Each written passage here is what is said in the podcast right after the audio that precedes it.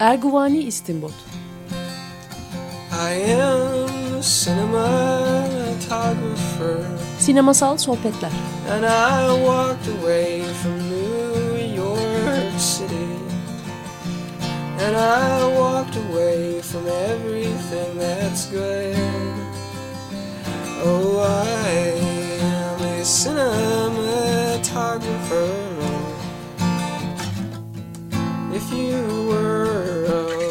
Hazırlayan ve sunan Cüneyt Cebenayak.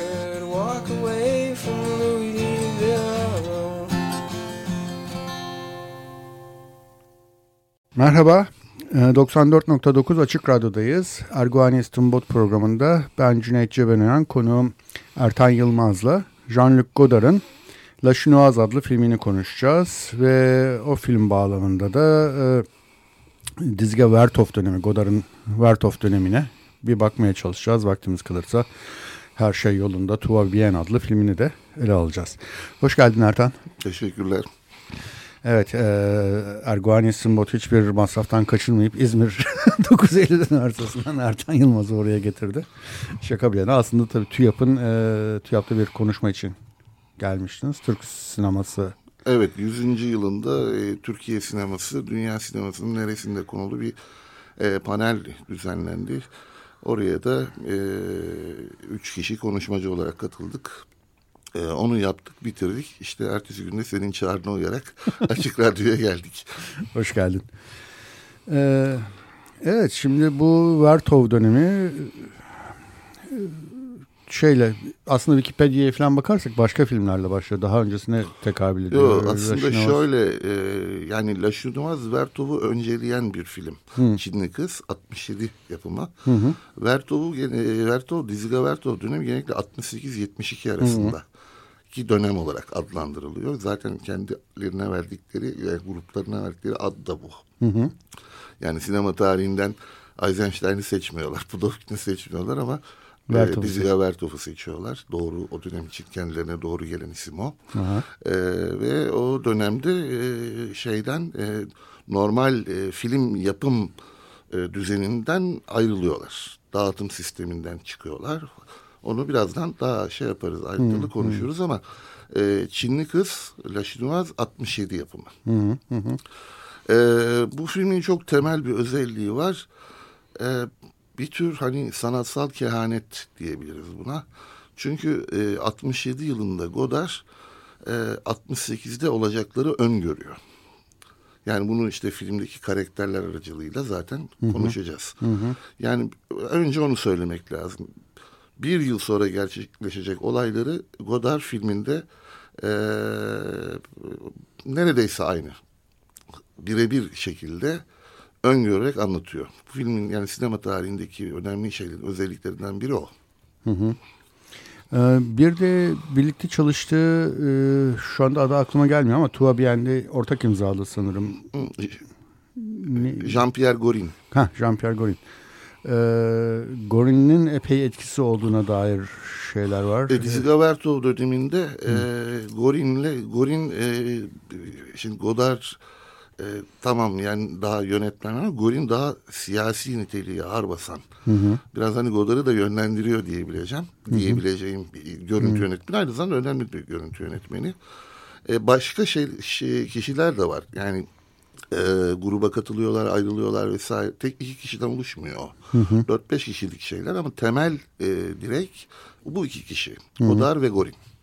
Peki o zaman e, bizim e, genelde şöyle bir şey yapıyoruz. E, filmin kısaca bir özetini geçmeye çalışıyoruz. Hı hı. E, başlangıçta yani e, dinleyicilerin filmi seyrettiğini varsayıyoruz. Dolayısıyla herhangi bir şeyini saklamıyoruz filmin hı hı. sonunu filan finalini açık ediyoruz. Edebiliyoruz yani etmemiz gerekiyorsa. Hı hı. Ee, ama işte bir de hani yakın zamanda seyretmemiş olma ihtimallerini göz önüne alarak da bir e, kısa özet geçiyoruz. La Chinoise için bunu yapmaya çalışalım istersen. Çalışalım çünkü e, şimdi Godard söz konusu olunca bir evet. filmin konusu şöyleydi. Evet. Şöyle başlıyor, şöyle gelişiyor, şöyle bitiyor. Demek çok mümkün değil. Çok haklısın. E, gerçi bir konuşmasında şunu söylüyor. Tabii ki diyor öykü anlatıyoruz ve her öykünün bir girişi, bir gelişme bölümü, bir de sonuç bölümü vardır ama bunların anıldıkları sırayla olması gerekmez diyor. Bu strateji yıllar sonra e, şey e, Tarantino Pulp Fiction'da uyguladı. Doğru. Yani Pulp Fiction'ın başında sonu vardır, ortası bir şey bir sonundadır falan filan ve karışıklaştırmıştır doğrusal anlatıyı. Oysa Godard'ın bütün sinema kariyeri bunun üzerine kurulu. Yani Aristo'nun getirdiği o estetiği yıkmaya yönelik doğrusal giriş, gelişme, sonuç şeyini, e, çizgisini kıran bir anlatım modeli kurmak. O açıdan hani konusunu çok kısaca şöyle söyleyebiliriz. Beş Fransız genç e, işte çoğu okuyor. E, bir apartman dairesine bir yaz boyunca kapanıyorlar. Orada e, bir komün hayatı yaşıyorlar. E, kendi aralarında tartışıyorlar. E, aslında bir düzeyde devrimcilik oynuyorlar. Hı hı. E, kendilerine de Aden Arabiye diye bir şey ad veriyorlar onun, o komünün adına. Ondan sonra Paul Nizan'ın bir şeyinden, eserinden galiba alınma bir şey. Hı hı. E, ve film bir dairede beş kişi arasında hı hı. ki ilişkilerle örülüyor ve ilerliyor.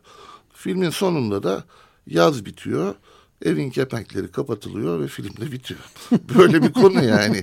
Yani e, şimdi buradan tabii bir heyecan, gerilim bir şey falan yok tabii. Hmm. Şöyle bir şey var fakat e, mesela esinlenildiği bu karakterlerin e, Dostoyevski'nin Ecinlilerinden ya da cinler diye de çevrildi. Evet çünkü bir karakter Kirillov denen karakter doğrudan Dostoyevskici self-destroy yani kendini mahvetme, yok etme hmm. felsefesine sahip. Hatta bir diyalogunda da şöyle söyler. Eğer Marksizm, Leninizm varsa eğer her şey mümkündür. O halde kendimi öldürebilirim der. Böyle sonunda da patlatır zaten öldürür kendini.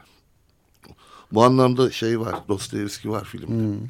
Ama başka şeyler de var tabii. Hı hı. Yani bir karakter Dostoyevski'nin şeyinde, çizgisinde. Ama e, diğer dört karakter her biri başka bir şey temsil ediyor. Mesela Veronik başroldeki diyebileceğimiz yani en fazla öne çıkan e, karakter. E, o dönemde e, ortaya çıkan yeni sol dediğimiz hareketin Hı -hı. temsilcisi. Yani teorik kavrayışı zayıf ama ille de eylem e, diyen Hı. ve düzenin değişmesini şiddet yoluyla Hı. gerçekleşeceğini öneren e, bir yeni sol temsilcisi. Yeni sol deyince aklıma benim başka bir şey geliyor. New Left falan geliyor. Ha, tabii. Goşist değil mi? Yani Şöyle e, şimdi 1950'li yılların ikinci yarısı yani 58-59 civarında falan e, Çin Komünist Partisi ile Sovyet Komünist Partisi arasında bir an, anlaşmazlık çıkıyor. Hı hı. Yani Dünya Komünist Hareketi bölünüyor ikiye. Hı hı. Bir taraf bir tarafı revizyonistlikle suçluyor. Çin tarafı Sovyet tarafını. Çünkü o dönemde Kuruşçev e, barış içinde bir arada yaşama politikasını öneriyor. Çünkü nükleer denge var. Çin buna karşı çıkıyor. Ne demek diyor düşmanla uzlaşılır mı? e, çok kabaca yani. Söylüyorum bunu. E, şimdi bu e, dünyadaki tabii e, diğer ülkelerdeki insanları da entelijensiye başta olmak üzere etkiliyor. E, ve e, batıdaki tabii giden giderek artan da bir huzursuzluk var 1960'lı yıllarda.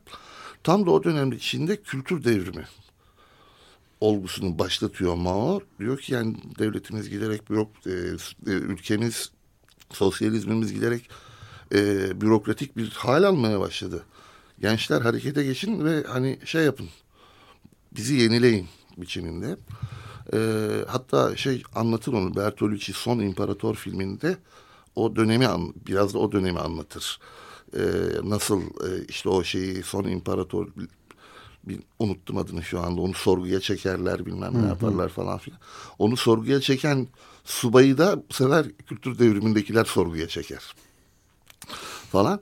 Şimdi bu Batı'yı etkiliyor. Ee, batı'daki şeyler sol e, siyasetin içinde yer alan özellikle gençler o e, kendi ülkelerindeki Sovyet çizgisini temsil eden komünist partilerin artık reformist olduğunu yani artık devrimci özlerini yitirdiklerini e, devrim mevrim gibi bir e, ufuklarının kalmadığını oysa kapitalizmin yıkılması gereken bir sistem olduğunu fakat komünist partilerin buna aday olmaktan uzaklaştığını söyleyerek yeni bir arayışa giriyorlar. İşte yeni sol buna şey yapıyor.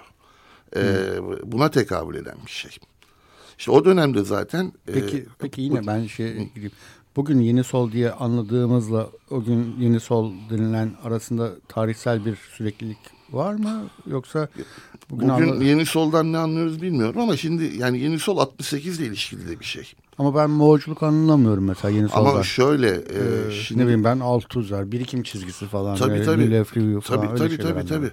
Ama şimdi 60'lı yıllarda bu Sovyet Fransız Komünist Partisi o dönemde e, Fransa'da çok güçlü bir parti. İtalyan Komünist Partisi İtalya'da çok güçlü parti.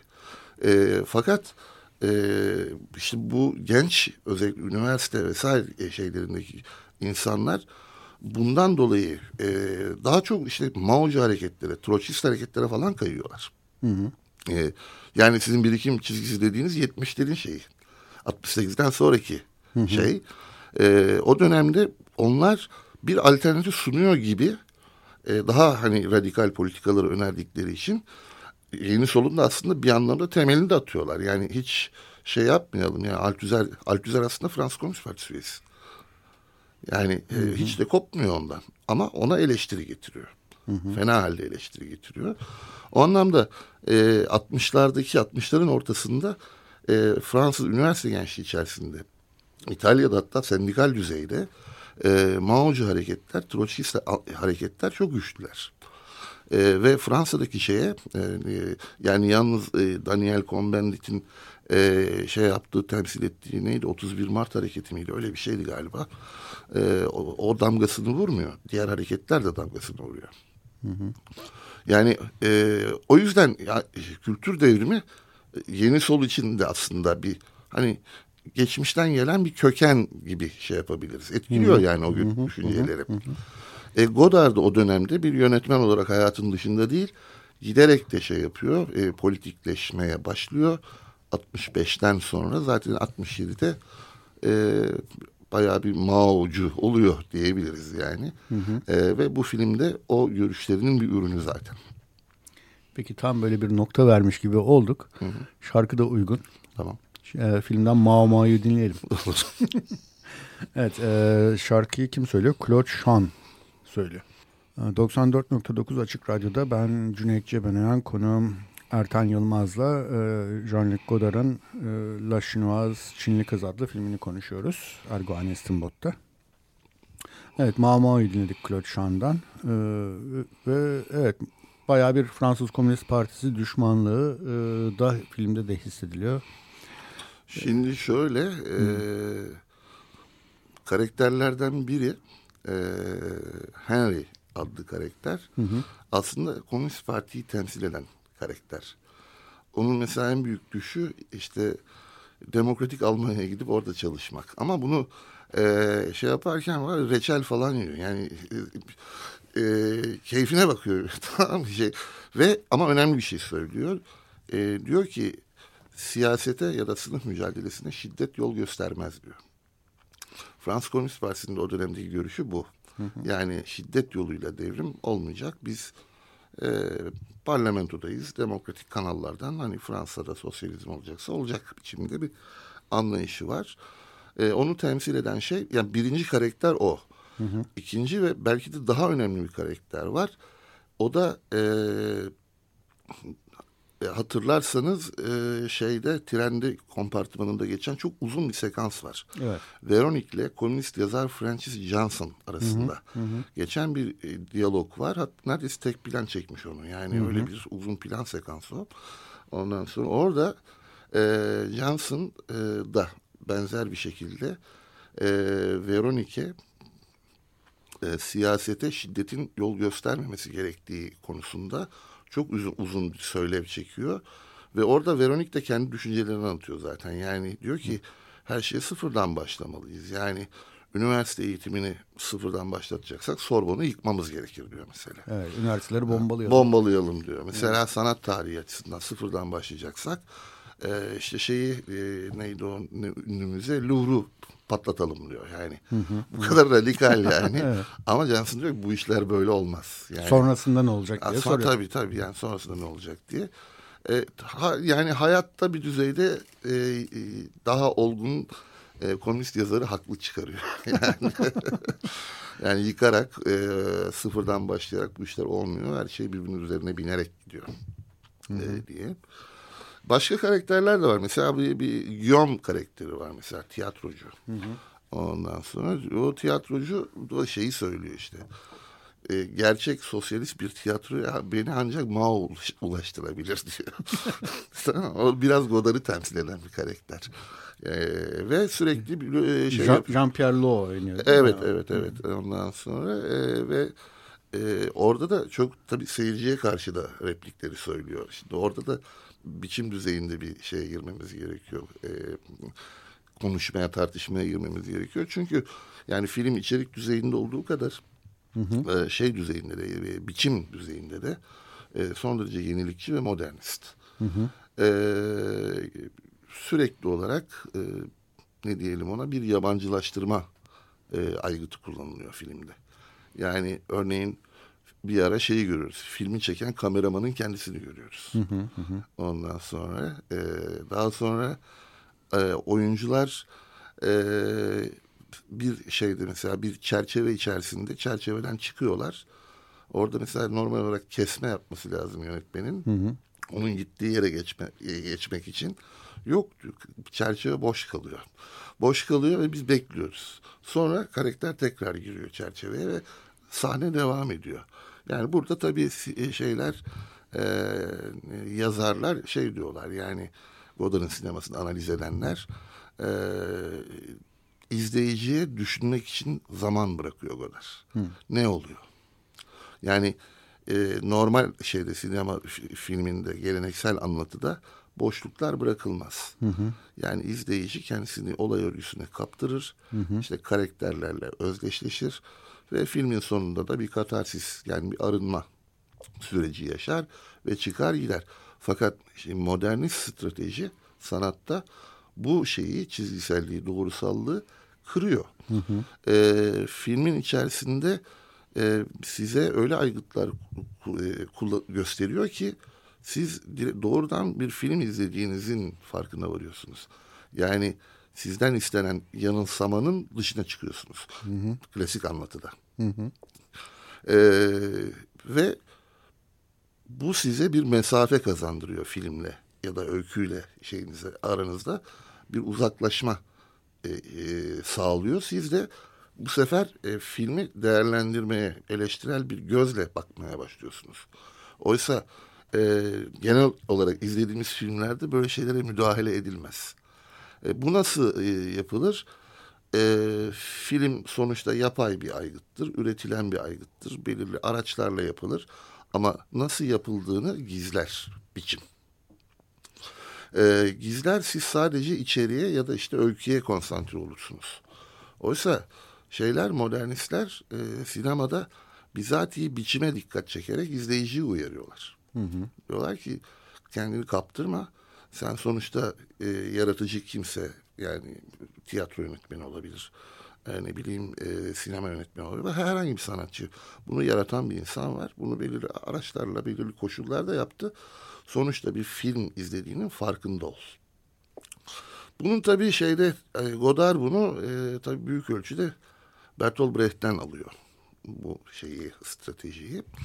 Onun da çünkü epik tiyatrosu e, izleyiciyi düşünmeye, düşündürmeye, e, işte bir belirli bir mesafeden bakmaya ve de hani oyun bittiğinde e, bir oyundan önceki bilinç düzeyinin daha üstüne çıkarmaya yani daha biraz daha bilinçlenmiş olarak oyundan ayrılmasına yönelik bir stratejiyi kendi tiyatrosunda geliştiriyor. Bunu sinemada uygulayan başka sinemacılar da oluyor ama en çok yani en bariz şekilde e, uygulayan işte 1960'larda e, özellikle Çinli kızdan itibaren ama ondan evvel mesela 64 yılında yaptığı Vivi Savi Hayatını Yaşamak filmini de mesela 12 tablo 12 epizod halinde şey yapıyor e, organize ederek aslında ilk orada başvuruyor Brechtian stratejiye. Epizodik anlatım. Epizodik anlatıma. Ondan sonra e, ve Çinli kız da bu zaten neredeyse zirve yapıyor. Ama daha sonra konuşacağımız şey de benzer bir strateji kullanıyor. Tuva Bien filmi de. Hı hı. Her şey yolunda filminde. Ama bu en dediğim gibi zirve hı hı. uygulamalarından biri. E, yani sürekli olarak izleyici e, kendini kaptırmadan bir mesafeden film izle, izlediğinin farkında olarak filmi bu filmde zaten öyle şey yapıyoruz. Yani bir özdeşleşme mekanizması asla yok zaten filmde. Hı hı, hı. Ee, özdeşleşecek bir karakter de yok zaten. Yok evet. evet. evet. Bir hikaye de yok o yok. anlamda. Evet, evet. İçine düşülecek ve kaybolmayacak. Evet ve yok yok. Sonunda gözyaşları ya da kahkahalar çıkacak şey yok. Yok öyle bir şey. Ee, peki bu bilinç yükseltme biraz da bayağı misyoner bir tavır, biraz da didaktik bir şeymiş gibi de geliyor bana. Yani bir şey öğretecek Aha, bize. E şöyle e, burada e, yanılmıyorsam Horatius'un e, Ars Poetica diye bir eseri var. Orada e, sanat yapıtına yönelik söylediği bir şey var. Yani hem eğitme hem haz verme hı hı. ilkesinin birlikte işlemesi gerektiği diye. Hı. Yani sanat yapıtında sadece eğitme, sadece kafasına vururcasına bir şey öğretme yok. Hı hı. E, tabii ki şey de olmak zorunda. Yani haz dediğimiz ilkenin de e, olması gerekiyor. Bunlar birbirlerini dışlayan şeyler değil. Ama siz sadece didaktik bir e, ürün şey yaparsanız, sunarsanız e, bu hoş değil. O da zaten sanat yapıtı olmuyor. Hı hı. Başka bir şey oluyor. Yani biraz propaganda diyebileceğimiz. Ki bunun örneklerini Naziler falan filan çok verdiler yani. Ee, Gerçi onda da sanat olabiliyor. Yani Riefenstahl'ın Leni Riefenstahl filmlerinde bir... E şimdi evet ama işte, işte Susan e, Sontag falan okursak Hı. E, pek sanat olmuyor yani. e, ama şunu tabii söylemekte e, yani kötü belgeselci diyemeyiz. Yani mümkün değil çok şey. E, e, belgesel belgeselde akla gelen birkaç isimden ilk birkaç isimden biri maalesef diyorum yani. Çünkü bir faşist yani e, Hitler'in sinemacısı. Yani Hı. çektiği film e, İradenin Zaferi e, diye çevrildi. Ben Azmin Zaferi falan diye çeviriyorum onu. E, o şey filmi o Nürnberg e, mitingidir o. Onun için bizzat Hitler e, emir veriyor ve o çeksin diye o miting yapılıyor. Yani yapılan mitingi çekmiyor. Hmm. Ve düşünün 30 küsür kamera var emrinde. Vay be. Tabii, Dünyanın en büyük prodüksiyonu denilebilir belki Neredeyse. De. Yani ben 30 dedim ama belki 50'ye yakındır. Yani emin hmm. hatırlamıyorum. Ee, o açıdan o mesela Nürnberg duruşması Sontag şey diyor. Yani belgesel değil onun için düzenlenmiş bir gösteri o diyor. Hı hı. hı. Ee, o açıdan çok tehlikeli ama aynı zamanda çok iyi çekmiş. Hakkını da yememek lazım yani. Ama bunları da bilerek söylemek lazım. Tabii, tabii, tabii. Hiçbir belgeselcinin elinde öyle olanaklar yok. Evet, evet. Üstelik belge. Ha, Ama yani bir sürü belgeselci de belgeselci de e, yeniden canlandırma yöntemini kullanıyor. Yani e, hangi amaçla? Burada çok ciddi evet, bir evet. şey var yani. Tabii tabii. Yani, ama, ama şunu demek istedim yani tabii tabii yani o elbette ki hem fikiriz yani, de Gelmiş sonuçta. geçmiş en büyük insan, insani felaket. evet yani. tabii, tabii ki hem fikiriz de hani şey e, yeniden canlandırmanın belgesel sinemanın dışladığı bir yöntem olduğunu. Yok ben onu söylemiyorum. Ben Aha. şunu söyledim. Yani... Neyse zaten bu konumuzda değil. evet. Ee, yani e, tekrar e, bilgilendirme. Hı hı bilinçlendirme. Yani sanat yapıtında böyle bir şeyin olması gerekiyor. Ben buna karşı değilim ama hı hı. tek başına değil tabii ki. Evet. Yani evet. bir sürü estetik ilke var. Siz eğer onlara uymadan kaba saba şeyler yaparsanız dediğim gibi o sanat eseri olmuyor. Yani Godard'ın da böyle bir şey yaptığını düşünmüyorum zaten. Hı hı hı. Hani Godard ciddi bir şekilde e, sinema sanatında başka bir şeyin olabileceğini göstermesi açısından da önem taşıyor. Yani sinema tarihçileri hatta şey söylerler. Godard öncesi sinema, Godard sonrası sinema diye bu derecede şeyi var yani e, katkısı var sinema tarihine ve sinema sanatına. Hı hı. Şey de e, yani yabancılaştırma efekti e, yani Brecht'in geliştirdiği yabancılaştırma yöntemlerinin öncülü var mı? Yani hani sen zaten söylerken şey demedin hani Marksist bir e, estetik ya da Brechtyen bir estetik değil de modernist bir estetik. Tabii tabii. Dedin. Ki doğru işte Antonioni'sinden bilmem tabii. Bergman'ına e, işte Marksist olmayan e, bir sürü insan bu yabancılaştırma yöntemini evet. Hanekesine de. Evet. Şimdi Brecht'in e, e, keşke e, sevgiyle anıyorum şimdi Mutlu Parkan hocamız olsaydı çünkü Mutlu Parkan Hoca Brecht ve Brecht estetiği üzerine uzman e, kitabı Hı. da var zaten. Umarım bir gün onu da çağırırsınız. seve seve de gelirken İstanbul'da e, o size Brecht estetiğini çok ayrıntılı bir şekilde anlatır. Ama ben çok onun öğrencisiyim. Ben de ondan öğrendim. Hı hı. Öğrendiğim kadarıyla Brecht'te Brecht'te üç saç ayağının üzerine şey yapıyor, kuruyor e, kendi estetiğini. Yani birisi uzak doğu tiyatrosu. Hı hı. E, diğeri Meyerhold. Meyerhold'un geliştirdiği konstrüktivist e, sahne anlayışı. Diğeri de Piscator'un geliştirdiği politik tiyatro anlayışı. Yani o sac ayağının üzerinde e, bakmak gerekiyor. O yabancılaştırma tekniklerinin gelişmesini. Hı hı. Ee, yani Brecht uydurmuyor onları. Hı hı. Oralardan işte mesela Piscator filmi kullanıyor şeyde e, oyunlarında. Tiyatrosunda. Tabii yani oyunun bir sahnesinde filmi projekte ediyor. ilgili bir filmi gösteriyor. Bir film parçasını gösteriyor. E şimdi bu hakikaten bir, bir yabancılaştırma efekti yani. Tabii, tabii, Değil mi yani? Tabii. insanları izlerken bir anda filme geçiyorsunuz falan. Hı hı. E şey Meyerhold çok enteresan. E, işte biyomekanik oyunculuk dedikleri bir şey e, teknik geliştiriyor. E, sahne bildiğimiz anlamda gerçekçi sahne değil. Sanırsınız inşaat iskelesi. Yani onun gibi onun üzerinde biyomekanik oyunculuk şeyi yani gerçekçi olmayan bir oyunculuk tekniğiyle şey yapıyor e, sahneliyor.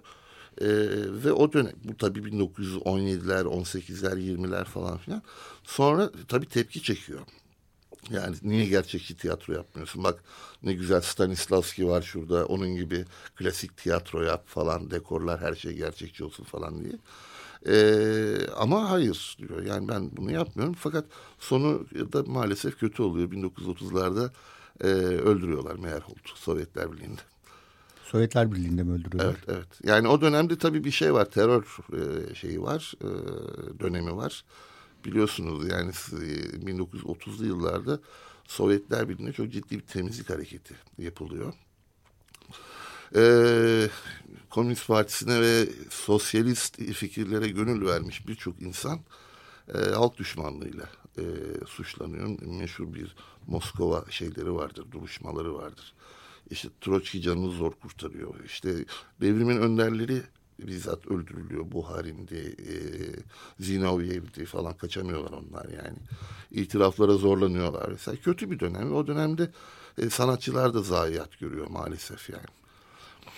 Meyerhold da çok yani değerli aslında yani yaşasa belki yani 20. yüzyılın Brecht kadar etkili bir tiyatrosunu oluşturabilecekken işte biçimcilikle suçlanıyorlar. O dönemde böyle bir şey var. Evet, konstruktivizm zaten terk ediliyor ki ya, işte dayatılıyor. Resmi devlet politikası dayatılıyor sosyalist gerçekçilik diye. Bunun dışında bir şey yapamazsınız diyorlar ki sosyalizmin ruhuna aykırı bir şey yani. Devlet politikası olur mu yani? Sanat politikası olur mu? Devletin hmm. sanat politikası. Aa, olur tabii de sadece burada bu şekilde öğreteceksin. Üç tane madde veriyorsa size işte halk anlayacak bilmem ne olacak falan filan gibi. Hı hı. Üç madde üzerinden sanatsal üretimde bulunacaksın. E, böyle bir üretim olur mu? Oradan işte e, Sovyet avantgardı ölüyor işte. Yani boğazını sıkıyorlar. Hı hı hı.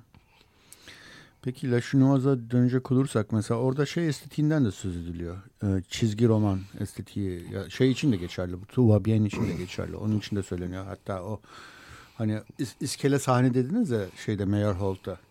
Dedin ya iskele sahne. Ona, orada da bir iskele sahneden söz etmek mümkün değil mi? Tuvabiyen'de böyle hani dört odayı aynı anda görürüz. Şimdi orada dördüncü duvar kalkmış. Şimdi Dört. o zaman Tuvabiyen'in de biraz öyküsünden bahsetmek Olur. o, o, bahsetmek gerekiyor. Çünkü e, yani evet Godard e, pop artı seviyor çizgi roman estetiğini de kullanıyor filmlerinde. Daha evvel de Amerikan Malı filminde falan da kullan, kullandı onu. Ama şimdi Tuva Bien e, önce e, önce şunu söyleyeyim. Tuva Bien dört yıl bir e, normal e, bildiğimiz ticari kanallardan ayrı geçen dört yılın sonunda e, Godard'ın e, bildiğimiz sinema kanallarına geri dönüş filmi. Ve e, dönerken e, iki tane e, yıldız oyuncu kullanıyor. Biri o dönemin en ünlü Fransız oyuncularından Yves Montand. Öbürü de e, solculuğuyla tanınan o dönemde e, Jane Fonda. Bunlar Hı uluslararası çapta şeyler, e, oyuncular. Yani e, Godard'ın şey e, ne denir? Daha önceki döneminde kullanmayacağı bir şey. Yani oyuncular reddediyor çünkü sistemi reddediyor. Ama sisteme dönüşün araçları bunlar oluyor. Jane Fonda ve Yves Montan ve bu film bir e, fabrikada sosis üreten bir fabrika galiba. Evet. E, onu üreten bir fabrikadaki kendiliğinden gelişen bir grevle başlıyor. Grev, Daha fabrikanın adı Salumi. Ha, Salumi fabrikası. Salumi fabrikasını bir anda işçiler işgal ediyorlar. İşte patronu da odalarına kilitliyorlar. O dönemin yaygın eylemlerinden biri ama 68 ve izleyen dönemde e, şey e, sınıfının e, şeylerinden e, uyguladığı yani yalnız greve gitmekle kalmıyor. Bizatihi fabrikayı işgal ediyorlar. Hı hı. İşte patronları esir alıyorlar falan ve e, şu, bu filmde de gösteriyorlar zaten. Hadi bakalım biraz bizim gibi yaşa diye. Mesela e, fi, filmin bir yerinde patron sıkışıyor tuvalete gitmesi lazım. Diyorlar ki üç dakika süren var adam yapamıyor. Yapamıyor yani. E diyor bak bize hep böyle yapıyordun sen diye. Ve adam işte şey yapıyor gidiyor. O, o, camı kırıyor. Camı kırıyor dışarı öyle şey yapıyor. ihtiyacını gideriyor falan. E, şimdi orada başlıyor. E, o sırada Godard e, dördüncü duvar dediğimiz duvarı kaldırıyor. Ve e, size bütün bir fabrikanın yandan kesitini veriyor. Altta üretim yapılıyor. Ortada e, işte beyaz yakalılar var. Büro personeli vesaire falan filan mühendisler vesaire. Neyse işte e, gıda mühendisleri falan filan. En üst katta da patron var. Aslında toplumsal yapıyı veriyor orada. Hı hı. Ve tek bir çerçeve içerisinde veriyor. Müthiş bir şeydir o sahnede. Hı hı hı. Yani stüdyoyu kullanıyor tabii. Hı hı. E, bunu bilmiyorum çizgi roman şeyiyle ben düşünmedim. Yani estetiğiyle e, ilişkilendirmedim Ama de. Ama sanki dört tane kare varmış gibi. E, Daha fazla. Ben orada altı tane. Yani neyse. o dediğim gibi toplumsal yapı yani işte hmm. altyapı, üretim hmm. bilmem ne onun planlanması bir de artı değere el koyan patron. Hı O da en yukarıda. Ve onu tek bir çerçevede. Yani size ardışık olarak vermiyor onu. Hı hı size aynı anda gösteriyor. Koskoca bir toplumsal yapı. Evet, Bu doğru. anlamda korkunç bir şey. Yani e, etkileyici bir e, hmm. sahnedir o. Ardışık anlamda değil de hani bir resimli roman e, şeyine sayfasına bakıyormuşsunuz evet, evet. izlenimi evet, veren bir evet. görüntü oluyor. Dört evet. tane çerçeve. Ben işte şey olarak düşündüm. Evet. Yani bize yapısal olarak toplum, toplumu gösteriyor. Yani hmm. toplumu örgütlenme Doğru. modelini gösteriyor orada. Ee, işte daha sonra tabii film iki karakter üzerinden gidiyor ve bu iki karakter e, birisi e, reklam filmleri çeken eski bir solcu Yves Montan. E, öbürü de bir Amerikan radyo kanalının Fransa'daki Fransa. politik olayları yorumlayan muhabiri. Muhabir, evet. Şimdi bunların işlevi de çok önemli. Şimdi birinci şey fabrikada geçiyor. Üretim sürecini anlatıyor. E, bu iki kişi aslında dağıtımın araçları kullanan insanlar. Reklamcı mesela radyo hmm, kanalı hmm. Hmm. E son bölümlerde geçiyor. Süpermarkette geçiyor. Yani bu sefer dağıtım alanına geçiyoruz. Hı Yani üretim, dağıtım ve tüketim pardon. Hı hı, tüketim hı. alanına geçiyoruz. Süpermarket sekansı çok uzun bir sekanstır o. Evet. Ondan sonra ve e, bir yandan hani bu toplumsal süreci anlatırken aynı zamanda aktörleri de anlatıyor. Mesela e, burada grev sırasında sendika geliyor. Diyor Hı-hı. ki ya bize sormadan nasıl grev yaparsınız işte falan hmm. filan. Aslında sendika kısa bir bir günlük bir iş bırakma gibi bir şey Tabii, düşünürken bu bir fabrika işgaline dönüşüyor. Dönüşüyor. E şimdi burada burada da Godard yine şeye e, Komünist Partisi'ne eleştiri getiriyor. Hı hı. Çünkü e, sendika CGT Genel Sendikası ondan sonra yanılmıyorsam ama Komünist Parti'ye yakın sendika. Hı hı. Ondan sonra ve onlar diyorlar ki ya böyle işgal mişgal olmaz. Biz ne için grev yaparız? İş koşullarımız düzelsin. Ondan sonra ne için yaparız? E, mesai de aldığımız paralar artsın. Ücretlerimiz yükselsin falan filan. Onlar da diyorlar ki kardeşim biz sistemi yıkacağız. Bak patronu ele geçirdik. Üretim araçlarını ele geçirdik. Biz başka bir şey, daha ileri hedeflere sahip. Fakat sendika güçlü. Hı hı. Yani sendika şeyi taraftarları işte yapılan oylamada bilmem ne de falan filan e, ağır basıyorlar ve genel olarak Fransa'da 68 nasıl e, şeyse e, sonunda bir buçuk aylık bir mücadelenin sonunda sönümlenmeye başlayıp bir, bir tür yenilgiye uğradıysa e, aynı şey o fabrika içinde geçerli. Ben Tuvabien'i yani her şey yolunda izlerken aslında bizim yaşadığımız süreçleri de çok çok benzettim. Hı. Mesela Yves Montan'ın canlandırdığı e, eski sinemacı, yeni reklamcı karakteri Hı -hı. 68'e katılımını, o, o 68'de karşılaştığı tipleri vesaire filan anlatırken ya bu aslında bizim Gezi'ye de bayağı benziyor. benziyor diye de düşündüm. Tabii.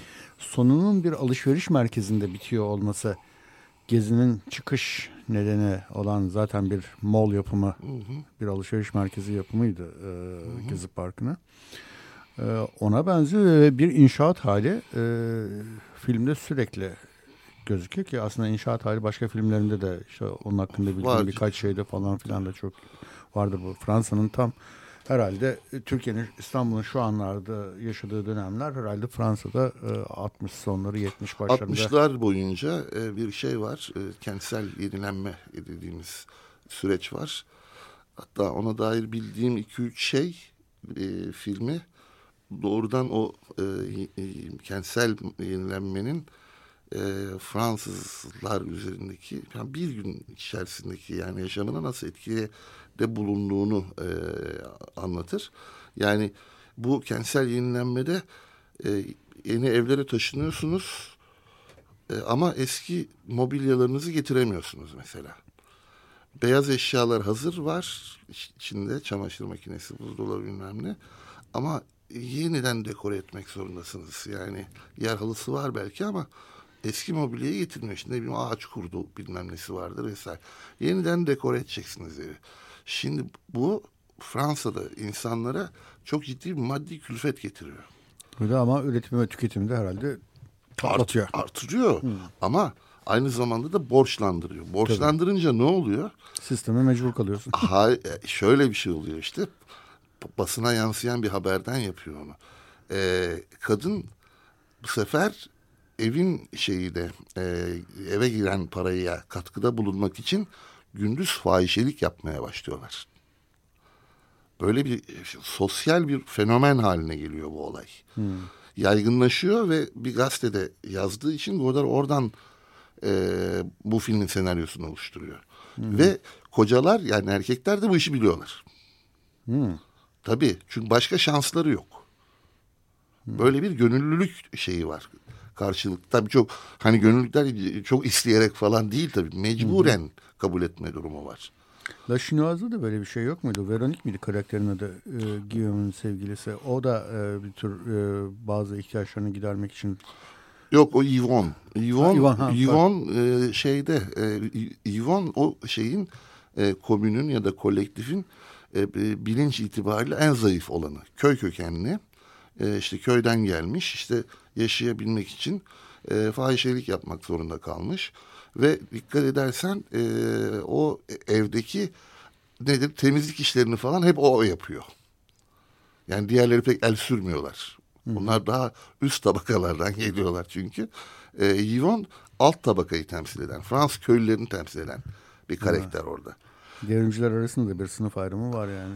E, onu tabii tartışılabilir. Yani işte belki de herkes bildiği şey yani en iyi evet. bildiği şeyle katkıda bulunuyor. Bir de öyle görmek lazım. Yani bir aşağılama olarak e, görmemek lazım onu.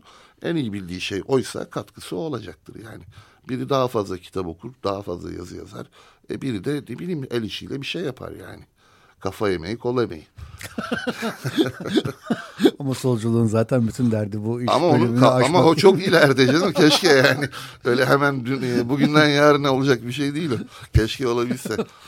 Şeyde de e, yani bu ona dair bildiğim iki üç şeydeki günlük günlük e, gündelik yaşamda fahişelik yapma meselesi film haline gelince e, Godard'ı televizyona çıkarıyorlar. Gel bir bu konuyu bir anlat bakalım ne oluyor sen ne biçim film yaptın falan filan diye. Ee, yanında bir kadınla gidiyor televizyon programına. Kim bu diyorlar? Bir fahişe diyor. Bir ya şey. niye getirdin hani buraya falan skandal devam ediyor yani. Diyor ki e, bu diyor stüdyoda diyor soralım diyor teknisyenine, ışıkçısına, kameramanına, yönetmene kaç kişi istediği işi yapıyor diyor sevdiği işi yapıyor diyor. İşte diyor bu yüzden diyor modern insan diyor fahişedir diyor. İnsanların büyük bir çoğunluğu istedikleri işleri yapmıyorlar diyor. Benim, benim filmim bunu anlatmaya çalışıyor diyor. Skandal oluyor tabii. Ama Godard zaten skandal bir yönetmen. İyi, iyi, çok iyi.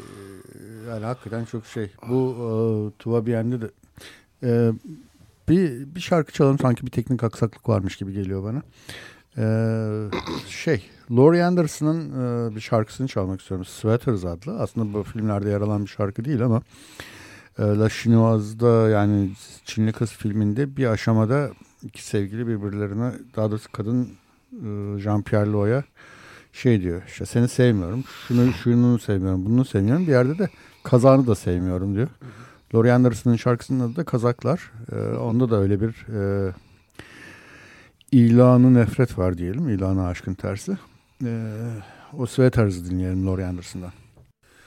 Laurie Anderson'dan Sweaters'ı dinledik. Ee, 94.9 Açık Radyo'da Erguvan İstinbot programında ben Cüneyt Cebenayan, konuğum Ertan Yılmaz'la Jean-Luc Godard'ı konuşuyoruz demek herhalde daha doğru olacak. Laşınmaz diye girdik, Çinli kız diye girdik ama Tuva Bien, işte onun hakkında bildiğim birkaç şey vesaire vesaire e, daldan dala biraz uçuyoruz. E, ama yine de Laşınmaz'a geri dönebiliriz herhalde.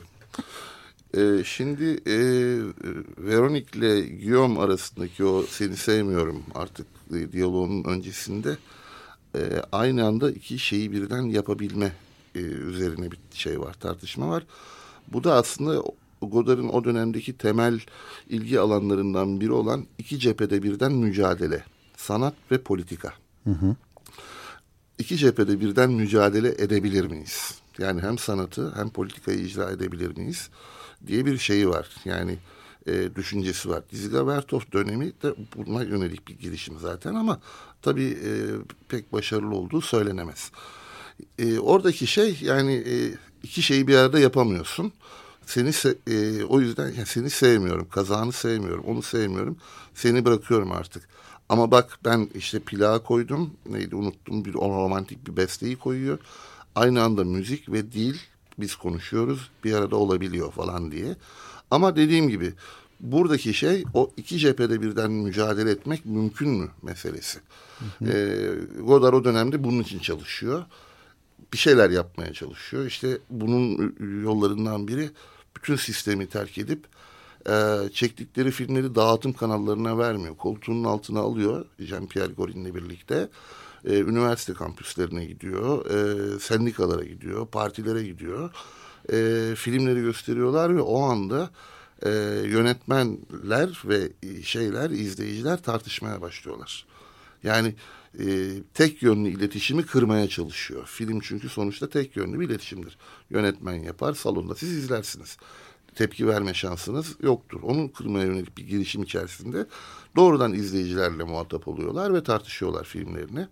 E, bu dönemde işte yaklaşık 8-9 tane filmleri var ama bunlar dediğim gibi piyasaya gösterime çıkmış filmler değiller. Çok da zor filmler. Ee, çok entelektüel açıdan yoğun filmler.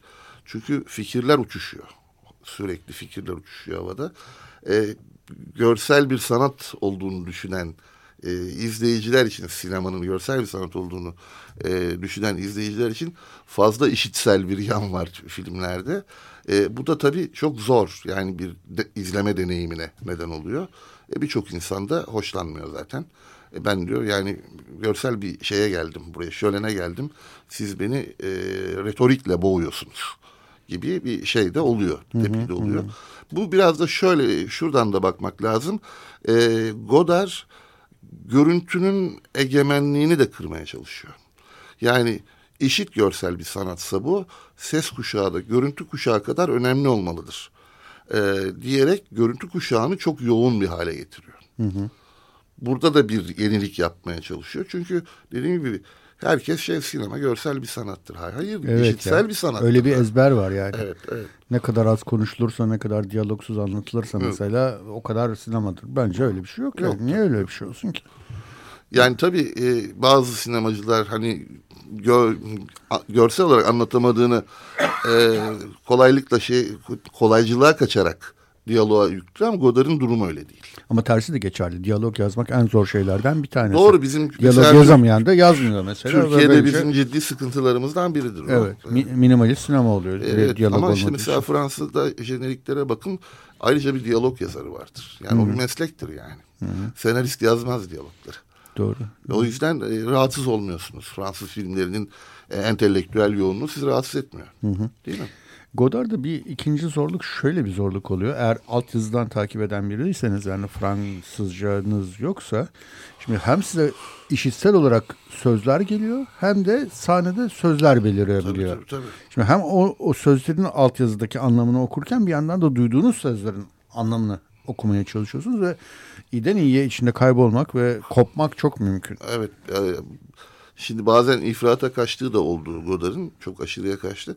Yeni Dalga filminde üç ayrı ses kuşağını aynı anda dinletti şeylere, izleyicilere ve de biz Fransızca bilmiyoruz. Hı hı. Yani ben, ben hatta şey yaptım, çevirmenine dedim ki ya niye çeviremedin? Üç ayrı ses kuşağı var hangisini çevireyim dedi. Çevirmen çocuk, altyazıyı yazan çocuk. Hı hı, hı. Bir, bir, bir ses kuşağında işte atıyorum İncil'den bir şey okunuyor. Öbür tarafta başka sanat tarihinden biri bir şey. Aynı anda ama senkron bir şekilde. Hı hı. E şimdi bunu bir Fransız izleyici bile altından zor kalkar o şey. Evet. Dediğim gibi ifrata kaçtığı da oluyor. Kaçıyor. Yani. Şeyde çok kısa bir belgeselimsi bir şey vardı izlediğim DVD'nin e, eklerinde. E, orada Jean-Luc Godard'a hani şey diyor ya diyor bana hep sorulan şey iddia edilen şey şudur. Sen diyorlar işte devrimci bir sinema yaptığını iddia ediyorsun ama senin yaptığın filmleri işçi sınıfı anlamıyor ki. Evet. Ona bir şeyler söylüyor. o var diye cevabı da anlamadım. Hakikaten böyle bir sorun var ama yani var. Yani hiçbir işçinin oturup da e, bir Godard filmini başından sonuna izleyebileceğini doğru, zannetmiyorum. Doğru. Kendisi de zaten söylüyor onu. Yani ben e, Hollywood'a karşı e, mücadele ediyorum ve işi sınıfı adına mücadele ediyorum. Ne yazık ki işler benim e, filmlerimi görmeye gelmiyorlar diye bir yakınması var. Fakat şöyle şunu da söylüyor. Diyor ki ben işi sınıfının yaşam koşullarına çok uzak bir insanım. İşi sınıfını anlatamam. Yani eğer anlatırsam, anlatmaya kalkarsam e, beceremem. Evet, evet. Evet, evet. Şimdi dediğiniz doğru. Evet yani aslında bunu o belgeselde de dolaylı olarak başka bir şekilde söyledi. Yani ben başkasının adına konuşmam ya da e, bir aracılık etmem yani. Ben kendi dilime, kendi devrimci dilimi bulmaya çalışıyorum. Evet. Kendi adıma konuşuyorum evet, diyor. Evet. Ayrıca e, şu da var. Yani sanat zordur. Böyle diyeyim. ama bu da çok tepeden bakan bir laf Ama yani hayır yani şöyle bir şey. Yani eskiden şöyle bir tartışma vardı. Sanat mı insanların düzeyine inmeli, insanlar mı sanatın düzeyine çıkmalı? Hı. Şimdi böyle bir hani bir tartışma var. Fakat ben kaba, kabaca şunu söylüyorum. Yani sanat eseri kolayca tüketilecek bir nesne değildir, olmamalıdır. Sanat eserini tüketmek için çaba harcamak gerekir. Yani biraz uğraşacağız. Burada ne demek istedi? Bir kere daha izleyeceğiz. Bir, bir kere daha bakacağız bir tabloya. Biraz kültürümüzü geliştireceğiz. Şeyin e, yani Marx'ın güzel bir lafı var. Yani sanatın tadına varmak istiyorsanız sanat kültürünün ne sahip olmalısınız diyor. Yani bir kültürünüz olacak ki ondan zevk alabilirsiniz. Ben bir yazıda kullanmıştım onu. E, Godard'ın e, Godard'dan haz almak istiyorsanız Godard kültürüne sahip olmanız gerekiyor.